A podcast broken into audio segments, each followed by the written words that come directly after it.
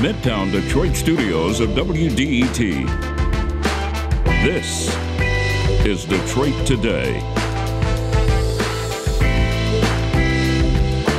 We're going to talk about the massive earthquake that destroyed cities in Turkey and Syria, killing tens of thousands and sending two countries into chaos. A Washington Post reporter will give us a sense of the situation in Syria and Turkey, very different nations that will have divergent needs going forward. And then we'll talk with two Michiganders about what the crisis means locally, given the region's profound ties to Syria and its people. That's next on Detroit Today. But first, the news from NPR.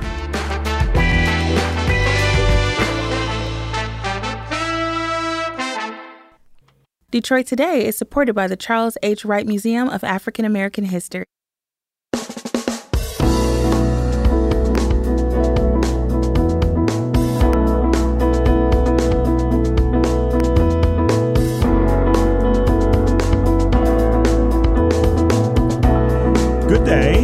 And welcome to Detroit Today on 1019 WDET. I'm your host, Stephen Henderson, and I'm really glad you've joined us today.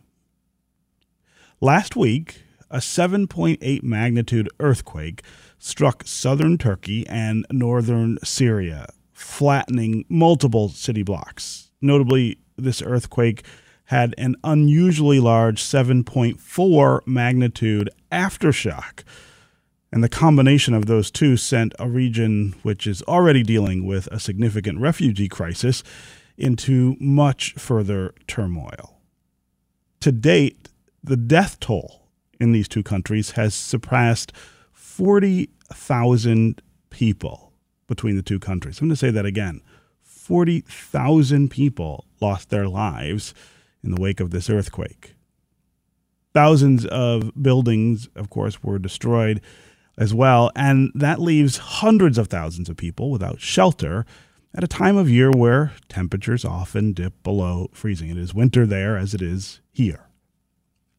This is a devastating tragedy that also has really local implications. Over the past decade, Michigan has had one of the highest Syrian refugee populations in the United States. These deep ties with the region follow more than a decade of civil war in Syria, where in March of 2011, pro democracy demonstrations erupted in the country against President Bashar al Assad, who launched a crackdown to crush the dissent of what he called foreign backed terrorism. The unfortunate tragedy of the earthquake and the response has highlighted a lot of the difficulties that people face in that region. A high concentration of old buildings in both countries, as well as possible corruption and lack of oversight in new constructions, all of these things may have contributed to the high loss of life.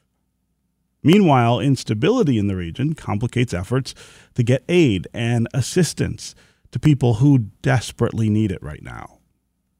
And still, communities grieve about the unthinkable loss of life here with concerns for those whose lives are left in shambles and concern for how to best help those who need it the most right now. A little later in the show, we're going to talk with a couple of Michiganders who have ties to Islamic communities in Turkey and in Syria to learn about what's happening with folks in the area how it's affecting us here in Michigan and the efforts to assist people in those countries as they try to recover from this tragedy. But first, today, we're joined by Ishan Tharoor, who is a columnist on the foreign desk at the Washington Post. Uh, he's going to catch us up on where we are in the aftermath of this unthinkable uh, earthquake. Uh, Ishan Tharoor, welcome to Detroit Today. Thanks for having me. Good to be with you. So, uh, tell us what the latest we know is from Syria and Turkey. It seems every time I go back and look at cable news, uh, the numbers are bigger and worse than they were before. Yeah, the death toll, as you said, is, is quite staggering. This is in Turkish in Turkey's modern history the worst earthquake uh, the region has seen, um, and and this is something that you know had it hit anywhere in the world we'd be talking about a significant loss of life and, and, and great suffering. But it's particularly intensified in a region where, as you said uh, exactly, Um, there's a lot of shoddy construction codes on the Turkish side. There's there's all sorts of inquiries now happening over over the extent to which these cities that have existed on a very well known fault line and set of fault lines really um, where they just weren't earthquake ready or they were not given the necessary funds or those funds were diverted for other other purposes. Um, it's been unfortunately very politicized uh, and, and probably necessarily politicized. Uh, and then, of course, on the other side of the border in Syria, the earthquake hit areas that are controlled by the regime and the earthquake hit areas that are not controlled by the regime. In northwest Syria, you have essentially what is the last pocket of the rebellion in Idlib province. And uh, over the last basically half a decade, decade, um, Idlib province has been at the whim of the Assad regime in Syria, where uh, it basically, through the UN and through the UN's uh, kind of uh, acquiescence, um, has really weaponized flows of aid into that region. There are millions of people who live there who are displaced from the war. And so if you think about the kind of double or triple calamity suffered by these communities, you know, they've gone through hell over the last 10 years. They've gone through uh, conflict, displacement, uh, constant uh, Russian bombing campaigns, and then uh, now you have this, where you've seen whole towns in parts of Syria and northern Syria uh, leveled, and they hadn't they didn't receive any help for days. And so you have these horrifying stories of uh, communities and families trying to dig out their relatives with their bare hands because there was no equipment, mm-hmm. none of the necessary equipment you need to uh, to do that. And so um, while uh, Turkey you know, at this point, we don't expect the numbers to rise that much more in Turkey. The numbers could rise significantly in Syria still. And that's testament to just how uh, benighted and, and troubled this region is. Yes. So, so I want to spend a little bit of time talking about the two countries that are involved here. They are very different um, in the way that they operate and in the the the way that they might have been prepared for this. Uh, you know, Turkey is a a parliamentary republic, uh, a, a, democracy of, of of a kind in in the region, um, and I think is thought of as uh, a functioning democracy, a, a, kind of place where um, you know where standards and codes uh, can be uh, you know documented and upheld and enforced. Um, and and Syria is, is, of course a very different uh, nation. Uh, you know, it's a dictatorship really, and and uh, is well known for government dysfunction looking at the pictures and the video coming from the region, it doesn't seem as though there is much difference between what happened in one country and what happened in another. I mean, the devastation seems to be uh, equal, and and so I think one of the questions is whether uh, whether the difference in kind of the, the functions of government in the two countries didn't matter because the earthquake was so strong, uh, or whether there aren't as many significant differences in the way that the governments function in those countries, and and that both may have been uh, leaving the, their populations. Uh, in a really precarious position. I guess I, I, guess I don't know the answer, which one is true, or whether it's a mix of them. I mean, I think I think uh, you know there are, especially when you're watching on TV, uh, it does seem all uh, quite equal. You know, the rubble is rubble wherever you look at it. Mm-hmm. Desperation and suffering is the same. Um, and to, to that extent, you could say the earthquake is a great leveler, which is a hideous pun. But but I think there are some key differences. You know, Erdogan, the Recep Tayyip Erdogan, the Turkish president, who of course many people see as his critics see as a would-be autocrat and dictator as well. Um, he uh, is facing a major election in June. Well, mm-hmm. we think they're going to hold elections in June. We don't know if he may invoke emergency reasons to postpone these elections. Uh, he was on the ground in earthquake hit areas immediately, all like well, very quickly. Uh, he is uh, has mobilized a considerable uh, national response. Um, he has, of course, uh, welcomed international help, uh, and and you know you have tens of thousands of public and private groups uh, agencies uh, pouring in relief work and efforts through the region. And of course, you know, parts of Turkey are probably the worst hit. You know, there's certain cities in Turkey that have been that were really much closer to the epicenter than parts of Syria. And and so the damage in Turkey is astonishing, partially because it was closer to the epicenter of these these quakes. Um, in Syria, you have Syrian President Bashar al-Assad. He really dragged his feet. He, um, you know, he, it took a whole more than a week for him to say, okay, fine, uh, we give you the UN permission to come across the border with Turkey at various checkpoints um, with more aid for these rebel-held areas. It took him more than a week to allow that to happen. And so while he can say, look, I'm making this gesture to these rebels, uh, you know, by the time a lot of aid comes to these parts of the country, uh, people have already died, mm-hmm. and they've been trapped in the rubble for days.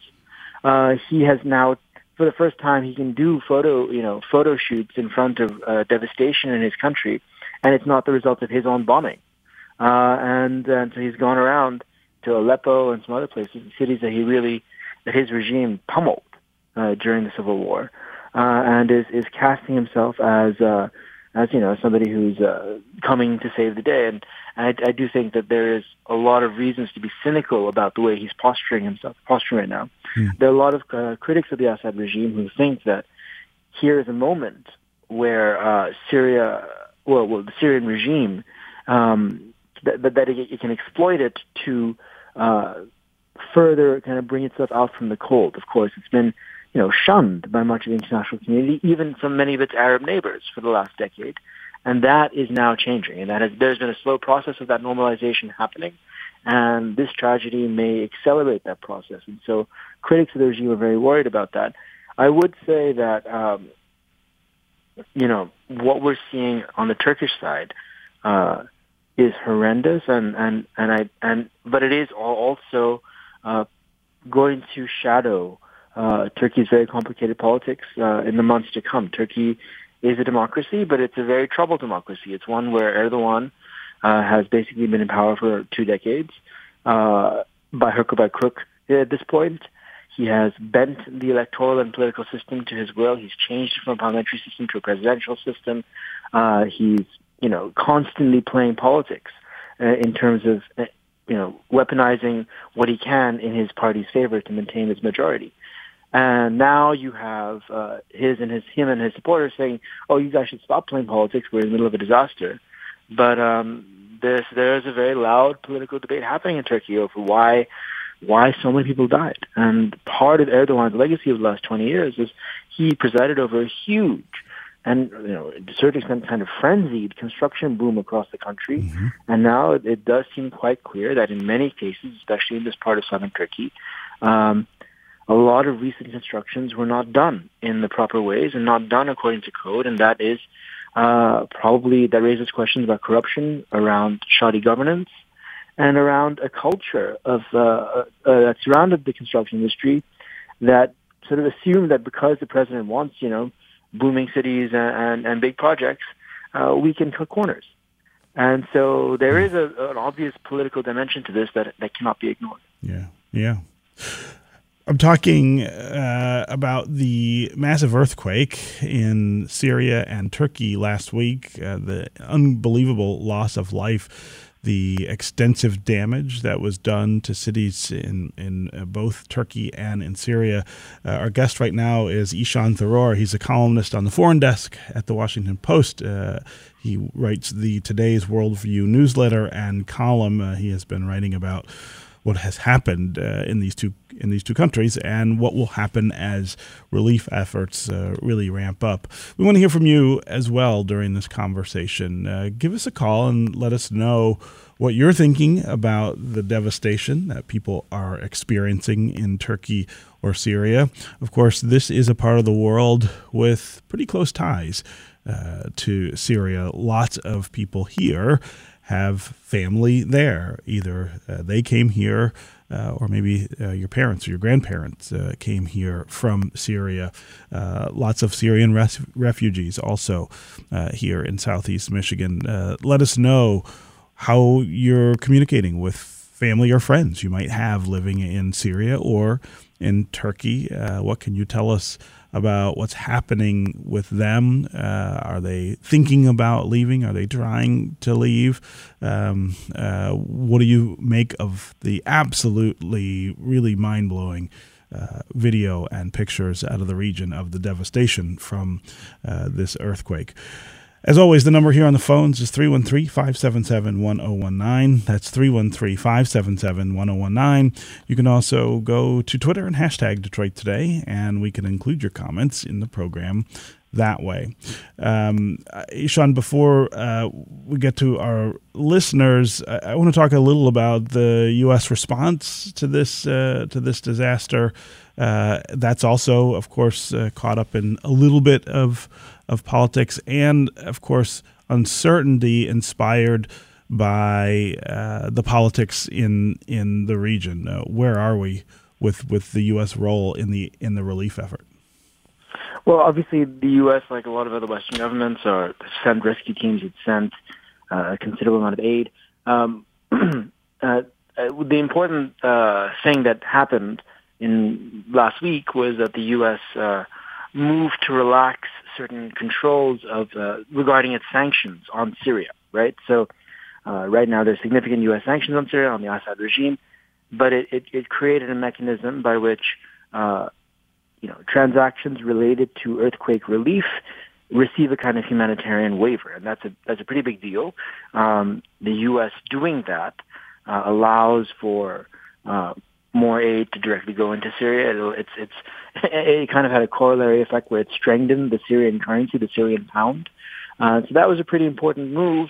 Um, there are people, there are plenty of analysts here in D.C. who are worried about um, this increased flow of aid coming into the country that may uh, get siphoned off by the Assad regime in ways that are not, you know, and, and diverted from communities that actually need this relief. So there are concerns about that too, and that is probably the bigger question is, you know, what, how do we reckon with uh, this regime uh, in Syria, which has brutalized, especially the, the population in northwest Syria, and um, and you know what leverage do we have over it? And mm-hmm. at this point, uh, the importance is you know relief. The importance is a humanitarian one. It's a concern that we all share for people there who are enduring a pretty hideous uh, tragedy.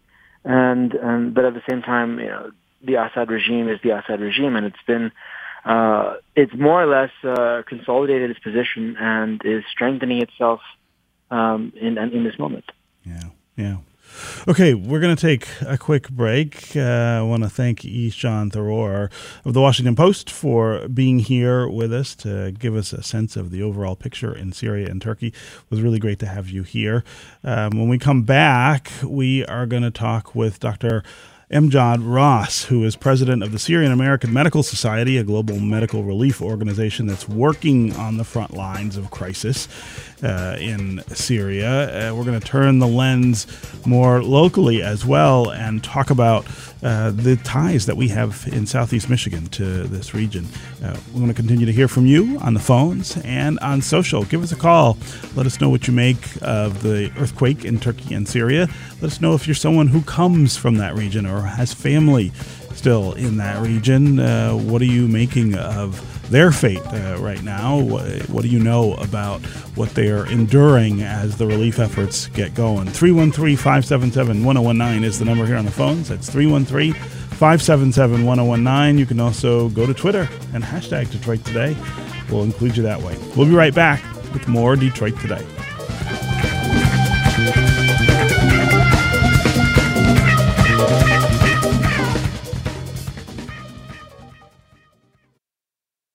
Bringing you news that matters, stories that impact your life, music from the Motor City and around the world.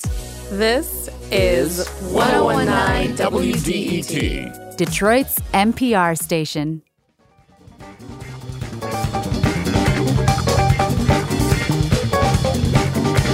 This is Detroit Today on 1019 WDET. I'm Stephen Henderson, and I'm glad you've joined us. As I mentioned earlier, Michigan has one of the largest Syrian refugee populations in our country, as well as a large Islamic population that uh, is directly affected by the earthquake in Turkey and Syria, has led many from our area to go to the region in an effort to assist the recovery, including our next guest, who has spent time on the ground in Syria. Amjad Rass is the president of the Syrian American Medical Society, which is a global medical relief organization working on the front lines of crisis relief in Syria. Dr. Rass, welcome to Detroit Today. Good morning. Thank you for having me this morning. Thanks for joining us. So, uh, let's talk about you going to Syria after the earthquake. Tell us what the situation on the ground looks like in person it's beyond uh, imagination. Uh, our organization uh, have dealt with many disasters in Syria, from chemical attacks to to massive uh, uh, military operation that resulted in destruction of areas, villages, and towns. And but this is this is beyond what we've seen, uh, and it's people are on the streets talking about the, the area. I mean, in northwest Syria so uh, Syrians are on the street looking for shelter, destroyed uh, uh, buildings in many, many towns, and uh, uh, some are digging for their, their loved ones from, uh, from under rubbles. And first, first responders trying to, to keep up with, with the demands. medical teams are everywhere. in all hospitals, on the street, and ambulances trying to save lives. It, uh, and and what I witnessed was still uh, like three days after the disaster, after the earthquake, when I when I was able to get in, travel from Detroit all the way and get in. Uh, it, it, is, it is it is really something I wish I never saw in my life. Wow, wow. Um, can you talk about your own ties to the region and and what brings you uh, to the work that you're that you're trying to do there? Well, um, uh, I was born and raised in uh, Syria, in the city of Hama. Uh, in my young age, I witnessed the, the massacres of Hama, 1982, mm-hmm. and uh, I, I, finished my medical school. Came to the to uh, Michigan uh, in the 1991, and did my training at Michigan State, and moved on to to Ohio. Came back. I mean uh, when when the when the conflict erupted in uh, in Syria, uh, uh we activated the humanitarian charity arm of the organization that that is the Syrian American Medical Society (SAMS), and we started de- delivering medical aids to Syrians where we can, where we where, where we are allowed to work, and this is a very important term. so from that point on, late nine, late 2011, we grew to, to, to from just like tens of thousands of dollars to 40 million dollar uh, a year uh, organization with large membership, large large uh, support, large base of supporters, and uh, and uh, uh, a lot of beneficiaries. i hate to, I mean, I'm not remarketing my organization here, but just to answer your question, we we are the leader of healthcare uh, uh, in northwest Syria. We, del- we deliver 6,000 medical service a day in northwest Syria alone. And we also work in other areas like Turkey, uh, mm-hmm. Iraq, Jordan, Lebanon, Greece. Uh, and we respond to some of the of the uh, other disasters uh, as it as it comes. But really, my our our focus more Syria and surrounding areas. Yeah, so a lot of us are volunteers, including myself. This is not a career for me; it's a passion. So, so, so, uh, I'm curious about whether you have family who are still in the region, and and what you're hearing or seeing from them about uh, the effects of this. Yeah, my family are not in the northwest Syria. They have been affected uh, in a way. The, the area where they live was affected by the uh, by the earthquake. Mm-hmm. Uh, I have a lot of friends in northwest Syria, and uh, it, this is it's not only northwest. I mean, I keep using the term because we work there, but it's also other cities like Aleppo, Hama, uh, Latakia.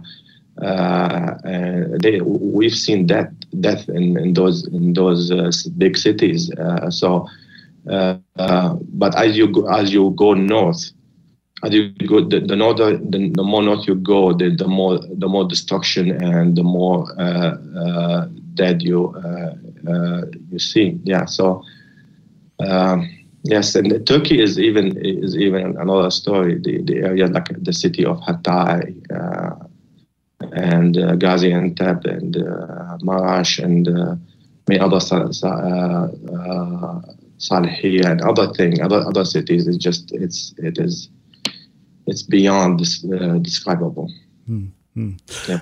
Uh, I'm talking with Dr. Amjad Rass. He is the president of the Syrian American Medical Society, which is a global medical relief organization working on the front lines of crisis relief in Syria. We're talking about the earthquake uh, that struck Syria and Turkey last week, the unbelievable devastation and loss of life that uh, was caused by that earthquake. Dr. Rass is among uh, the people who have gone to the region to try to help with relief efforts.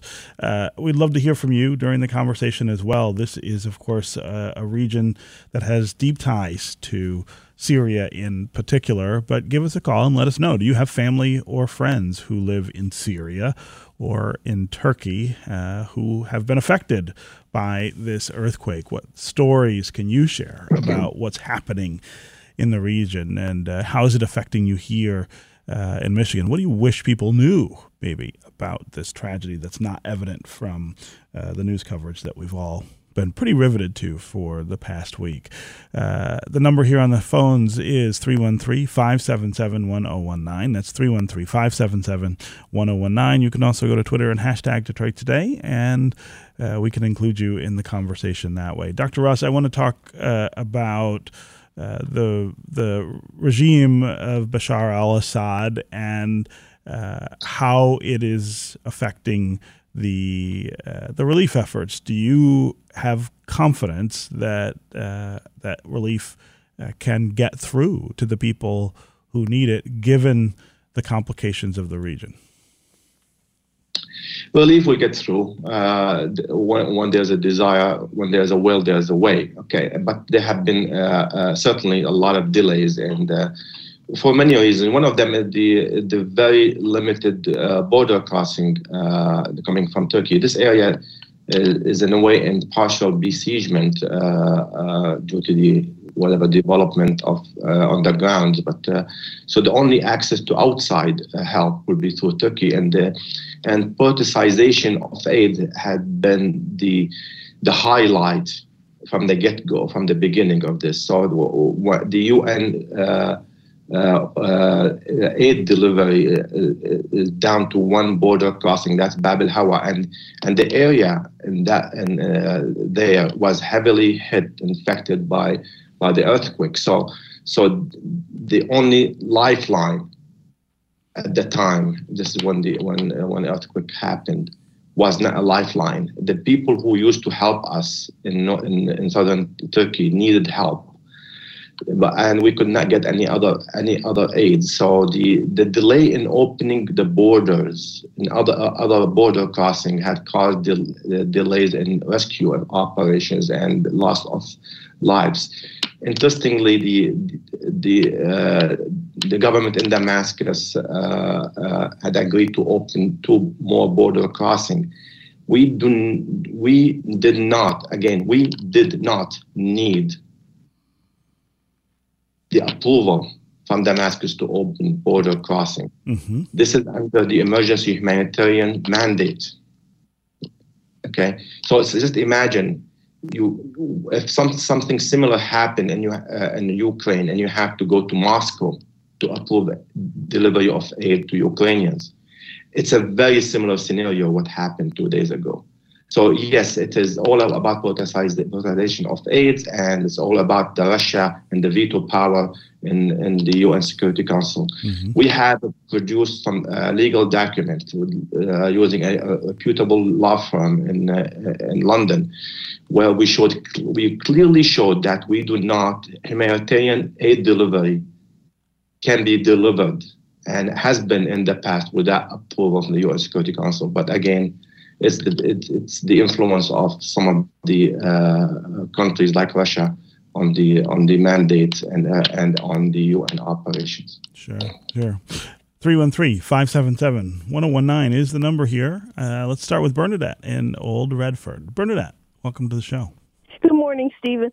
I want to ask, what is the best direct way that we can benefit the affected individuals because my concern is that a lot of money, like even the Red Cross, the um, chief executives get big salaries, but the money doesn't go where it should. In addition to that, I want to mention that although we want to be helpful, having money is more practical than sending goods because of the logistics involved in shipping those goods. Hmm. Um, so those are my thoughts. Yeah, Bernadette, I really uh, appreciate the call and the questions and the information. Uh, uh, Dr. Rass, uh, address what, what, what Bernadette's uh, saying here about how people in this country, if they want to help, should choose to help to make sure that that help gets to the people.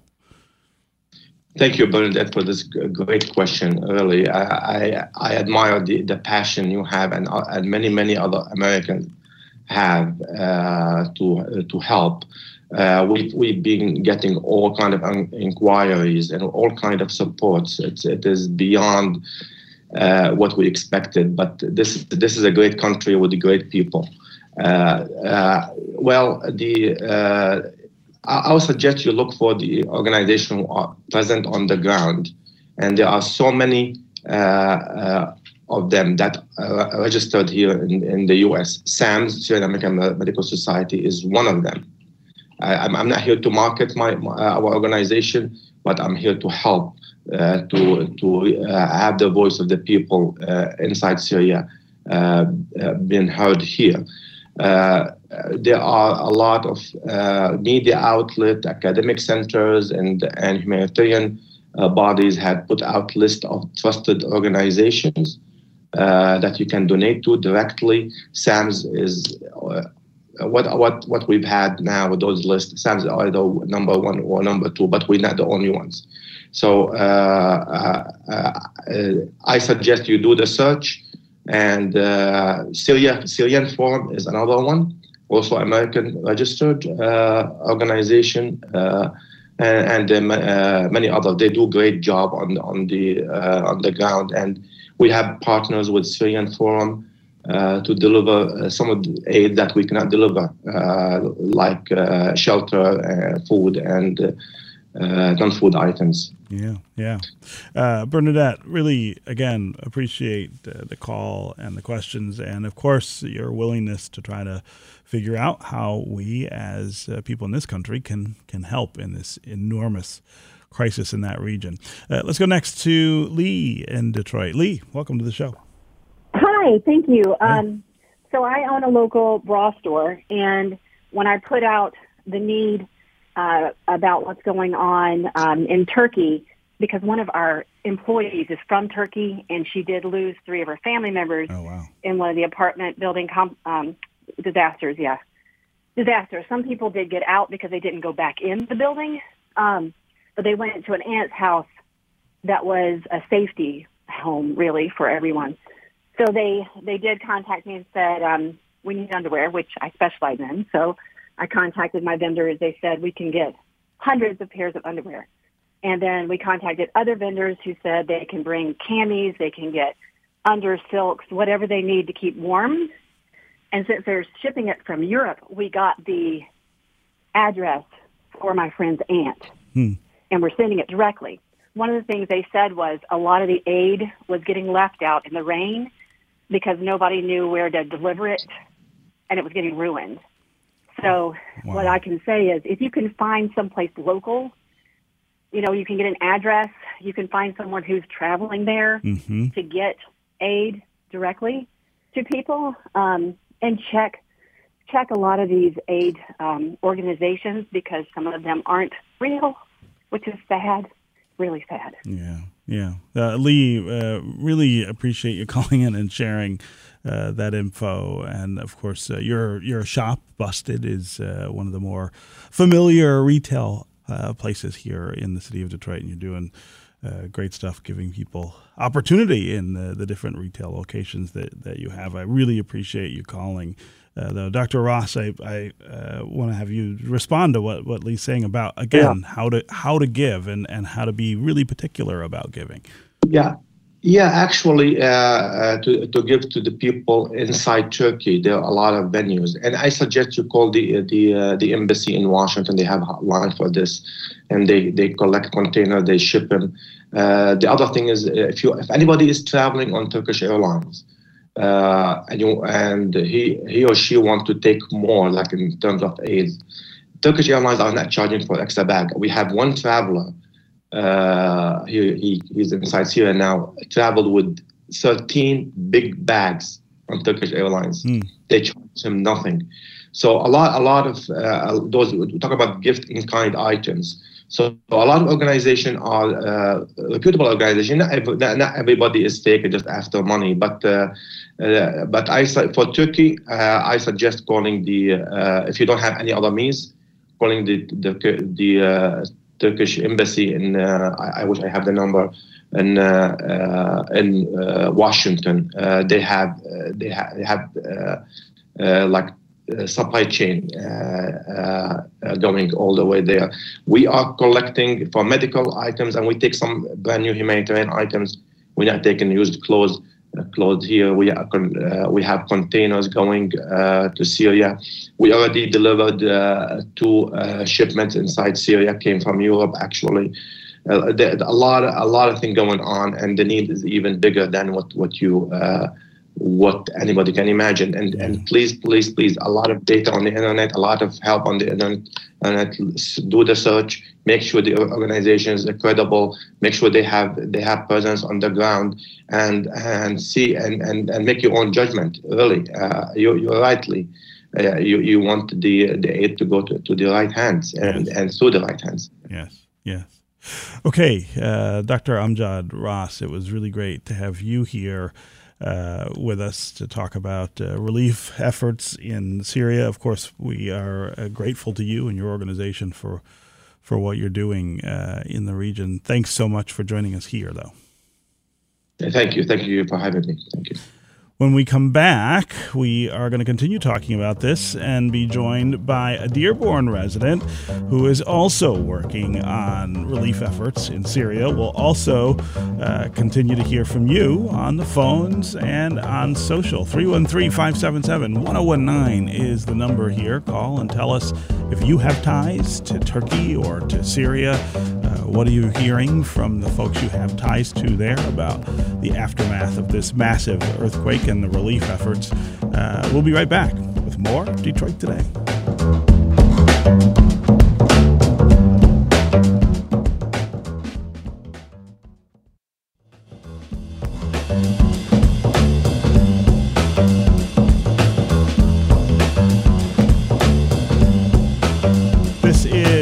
Detroit Today on 1019 WDET.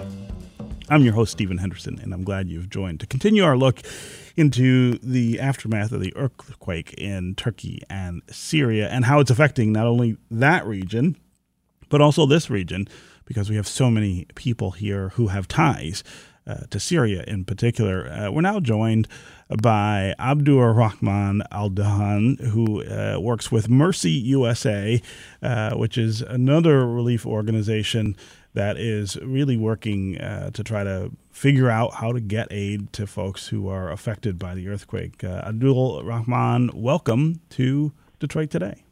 Well, thank you for having me. Yeah. So uh, let's talk about uh, your ties to the region and, and how things are uh, affecting you and your family and friends. Yeah, uh, first of all, I would like to say that this is a massive earthquake that has affected a lot of people, whether just the earthquake itself uh, on the ground or because of family and friends. And I have both, and I also have staff that are on the ground. So our organization, Mercy USA, has actually been in the region since 2011 in Turkey, in Antakya, Turkey to be precise. We have around 40 um, staff members that have all been affected. This is besides family I'm speaking right now. Mm-hmm. Those uh, 40 uh, staff members all lost their homes. Uh, many of them are still looking for um, places to stay. Some of them have moved all around Turkey. Uh, to try to get situated with family and, and, and, friends. I have three um, staff members that lost their lives in Turkey and one in Syria. Um, this is besides my own family there that we were able to, uh, thankfully, uh, after two days of being stranded in the parks, we, we were able to get to them and get them out. Uh, we have missing family, and, and it's just tragic. The words cannot describe what these people have went through and continue to go through, especially the Syrians that are in Turkey and, and uh, uh, uh, inter- internally displaced inside Syria, because they they went from tragedy to tragedy. So the, on the ground, the situation is horrible. So th- this is this is what um, my my tie is to the region and, and how the earthquake is affecting me personally and, and the people themselves. Mm-hmm. So, uh, what do you feel like people here in Michigan who want to help, who want to help with the aid and relief should know uh, about what's going on there and maybe something that, that they they might not know uh, about how to do that and how to make sure that what they're doing is actually reaching the people who need it. So the, the, the issue right now is a lot of organizations have popped up that are um, essentially um, uh, raising funds and and and um, trying to help with the effort. The issue is with that is a lot of these organizations, uh, sorry to say this, don't really have a presence on the ground. While we and other organizations that have been personally affected on the ground, we have we have 600 staff inside Syria, and and they have all been affected, and and and and despite all of that, these staff are still working. Um, so when when we have organizations that are coming and and taking away from the efforts that we can focus on while while while being on the ground, um, it, it it becomes um, it makes a, a horrible situation worse.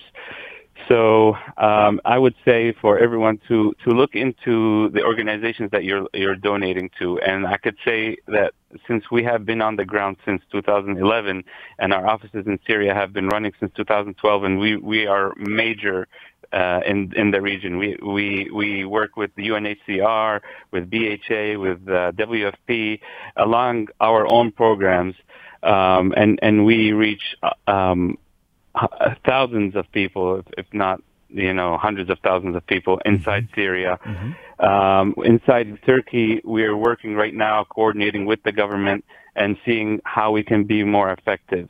Um, we are currently distribu- distributing ready-to-eat meals. Um, we are distributing blankets, and we're working on uh, figuring out what what next um, as we assess the situation. What next um, uh, possible uh, delivery we can we can do to help the people that are affected and that are in need. Uh, again, 313 577 1019 is the number here on the phones. Let's go to Anthony in Southwest Detroit. Anthony, welcome to the show. Oh, thank you. Good morning, Stephen. Mm-hmm. Um, I, I uh, understand that our country, uh, the U.S., has some a lot of sanctions placed on Syria, and uh, I just think uh, it could be helpful if we uh, lifted those sanctions as hmm. a country. Yeah, uh, you know that's not something that I've heard a lot of people suggest, uh, Anthony. But it's an interesting it's an interesting suggestion. Um, uh, Abdul Rahman, can you talk a little about the effect of sanctions on on Syria on, on getting relief to, to, to people and and uh, again the overall relationship between uh, the U.S. and Syria, which which has something to do with, with all of this stuff and the effectiveness of, of efforts like yours. Yeah, so I, uh, as a humanitarian aid worker, it's it's difficult for me to speak on the um, political aspect of this. But what I can do tell you is that um, uh, uh the government um, the government of the Assad regime does not work directly in northern Syria, and that um, the the northern Syria part, uh, the relief effort that is going there is going through Turkey Um, and it, it, took a while for the border to, because uh, the devastation was so strong that the Turkish um, regime was very busy with their own devastation. That it took a while to for aid to start coming through. But the organizations that were already on the ground and had warehouses in place, re- uh, already distributing, were working uh, hard to continue doing that. Um, in the in the areas that the Assad regime is working, um, that is um, that is something I'd, I'd rather not uh, touch on because it's it's um, it's uh, very political and it can cause a lot of um, you know sure. hate between people and and it, it's something I'd rather not touch on as a humanitarian worker. Yeah, yeah. Um, uh, can you give us a sense of what you think? Over the next few weeks or months will be some of the needs in this area. Obviously, right now it's it's really just about immediate relief for for folks, but but so many people have lost their homes. So many people uh, live in cities that are just not going to be able to to rebuild quickly if if at all. What are some of the things that we should start thinking about that uh, that people will need? So I, I was in, in touch with our team, and I asked them that same question: What do you want the people in the U.S. to know while I in preparation for this um, interview? And I was told by by them to to remind everyone that this is a ripple effect. Yes, people right now are very um, motivated to donate because of what they're seeing. But after a while, the media is going to stop focusing on it. And the ripple effect that is caused by this devastation will not go away for years. If you can think about um, the thousands of lives that have been lost, you can think about um, businesses and livelihoods that have that are gone. People who are in debt because they bought products um, and and and in hopes of like for example selling and and and if you can think about they have no products left or you can think about a, a person who was the breadwinner of the family and that person passed away and right now that family is, is is essentially left with nothing after a while those funds that people are donating there will dry out and and these people are are left with nothing so to put it in perspective, it's very hard to imagine the situation that people are in and that will continue to be in for years to come. So um, the request from in the field was please do not forget that these are real people and behind every death is a family and behind every family is a story and behind every story is years of devastations that will continue to ripple through. Mm. So uh, I also wonder what you make of uh, this region and its ties to Syria, the number of people who have chosen to leave Syria or, or were driven out of Syria uh, who who come here. Uh, should we be prepared for more folks to, to, to want to come to our region, and what should we do to prepare for that? So, yes, current in the last few years, um, since 2012, there has been an influx of Syrian refugees in this region. Um, they have uh, thankfully been able to rebuild their lives and and um, and to think that many people who were not able to leave that built their lives inside uh, Syria or inside Turkey elsewhere and and and then they had to leave uh, everything behind again after an earthquake destroyed everything that they spent the last uh, 10 years 13, uh, 11 years building um, is just a major catastrophe.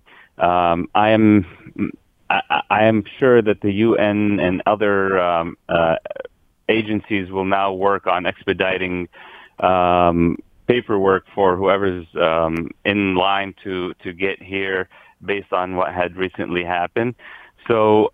Uh, in that regard, we we might see um, an influx, uh, another um, wave, if you will, of people coming in. That's a big possibility, but until now, it's not very clear. Um, but I, I would say I would say right now the focus should be on the people that are internally displaced again in in those regions. Mm-hmm. and and maybe we can figure out what, how we can help out the refugees that do arrive uh, after we start hearing more reports because as i said it's not very clear right now. Yeah yeah. Uh, i wonder if uh, personally you know of people who are uh, uh, uh, thinking of leaving rather than staying through all of this in, in Syria? Well, uh, if if it were up to the people inside Syria, of course they'd be they'd love to to to leave uh, a horrible situation behind and and try to build rebuild in a country that they feel like would be more stable and and in the long run can help them um, continue living a life that's uh, of better quality in a country that they they feel can help them do that. Um, I do know uh, if you ask anyone, if you ask anyone on the ground, they they would all love to be in a better place. Mm. Um, and uh, honestly, uh, right now, I think most people are not thinking of anything besides survival. They're still uh, homeless. They're Yeah. still so at the moment, if you talk to anyone right now, it, it, they're looking for loved ones. They're they're they're searching hospitals and they're searching under the rubble. There are people still standing outside of buildings looking for their loved ones. So at the moment, I don't I don't That's think That's where the um, focus is. Yeah. Yeah. Yeah. Okay, uh, Abdul Rahman Al Dahan, it was really great to have you here, and uh, we want to thank you, of course, for the work that you're doing uh, to bring relief to people in Syria. Thanks, thanks for joining us. Thank you so much. I appreciate it. That's going to do it for us today. Come back tomorrow when uh, we are going to unpack research into what makes a good life. We're going to talk with psychiatrist Robert Waldinger and psychologist Marc Schulz. Uh, this is 1019 WDET FM, Detroit's NPR station, your connection to news, music, and conversation. Detroit Today is produced by Sam Corey and Nick Austin. Our technical director and engineer is Matthew Trevethan, and our student producer is Taylor Davis. Detroit Today's wonderful music is created by Sam Bobian and Will Sessions. We'll talk again tomorrow.